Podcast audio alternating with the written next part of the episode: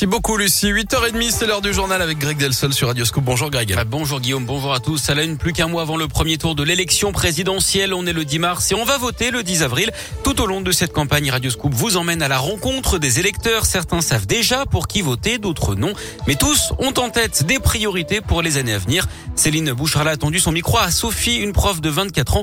Elle enseigne le droit, l'économie et la vente dans un lycée technologique et professionnel en région lyonnaise. Si Sophie avoue qu'elle a du mal à se passionner pour cette campagne où elle regrette de ne rien entendre de bien nouveau, ça ne l'empêchera pas de voter. Je pense qu'on entre dans une nouvelle ère où il y a de véritables combats qu'il va falloir mener de front. Toutes les questions liées au pouvoir d'achat, à l'écologie, à l'enseignement et aux retraites. J'espère que le futur ou la future présidente se saisira de ces grands enjeux qui très certainement vont conditionner l'avenir de notre pays. Pour l'enseignante qu'elle est, le fait marquant de ce quinquennat, c'est bien évidemment la réforme du bac qui fut, selon elle, difficile à mettre en place dans un contexte de crise sanitaire.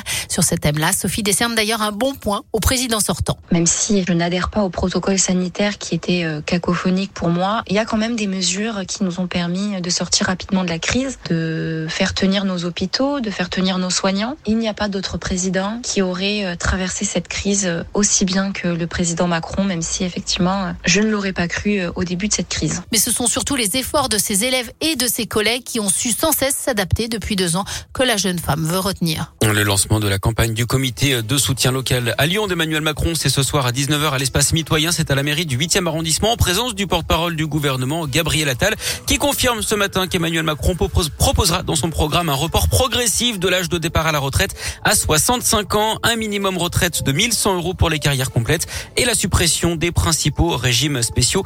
Concernant le report de l'âge progressif de départ à la retraite, cette mesure a été dénoncée par ses principaux rivaux, Marine Le Pen, Jean-Luc Mélenchon ou encore Valérie Pécresse. Journée noire dans les transports en commun aujourd'hui à Lyon avec cette grève au T C L. Plus de métro après vingt-deux heures, des bus perturbés aujourd'hui, fréquence allégée dans les trams T un, T six, pas de tram T sept. Vous retrouvez le détail sur radio scoop point com. Un incendie impressionnant rue Edouard Herriot en plein centre-ville de Lyon hier dans le deuxième arrondissement de Lyon. Il s'est déclaré en fin d'après-midi au rez-de-chaussée d'un immeuble juste avant dix-huit heures. C'est une poubelle qui s'est embrasée. Le dégagement de fumée était très important, ce qui faisait craindre un sinistre beaucoup plus grave. Le feu a également détruit une poussette. Il a rapidement été maîtrisé par les pompiers. Les recherches n'ont rien donné sur la Saône au nord de Lyon. Hier, une personne s'est jetée à l'eau au niveau de Messimy-sur-Saône vers sept heures, laissant des effets personnels dont une lettre sur la rive. D'après Le Progrès, il s'agirait d'un homme de cinquante-six ans originaire de Lins qui aurait voulu mettre fin à ses jours. Son corps n'a pas été retrouvé. Hier, les recherches ont été interrompues dans l'après-midi. On ouvre la page sport de ce journal avec du foot et la très belle opération de l'O L à Porto. Hier, les Lyonnais ont emporté un zéro sur un but de Paquetá en huitième de finale aller de Ligue Europa.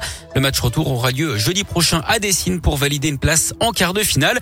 En Ligue des Champions, fin de l'aventure pour le P S G battu trois un par le Real Madrid. Mbappé avait ouvert le score mais Paris a craqué en encaissant un triplé du Lyonnais Karim Benzema en à peine dix-sept minutes. En tennis, ça démarre très fort pour Caroline Garcia à Indian Wells. La Lyonnaise a battu l'Ukrainienne Yastremska, finaliste de l'Open sixième sens en trois sept. Elle jouera la Britannique Raducanu, vainqueur du dernier U S Open au tour suivant. Et puis en cyclisme, Paris-Nice débarque près de chez nous aujourd'hui avec le départ de la cinquième étape qui sera donnée tout à l'heure à onze heures depuis Saint-Just-Saint-Rambert dans la Loire.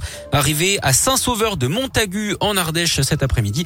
Hier, le Belge Wout van Aert a remporté le contre-la-montre de treize kilomètres dans l'Allier. Il prend du même coup les commandes du classement général.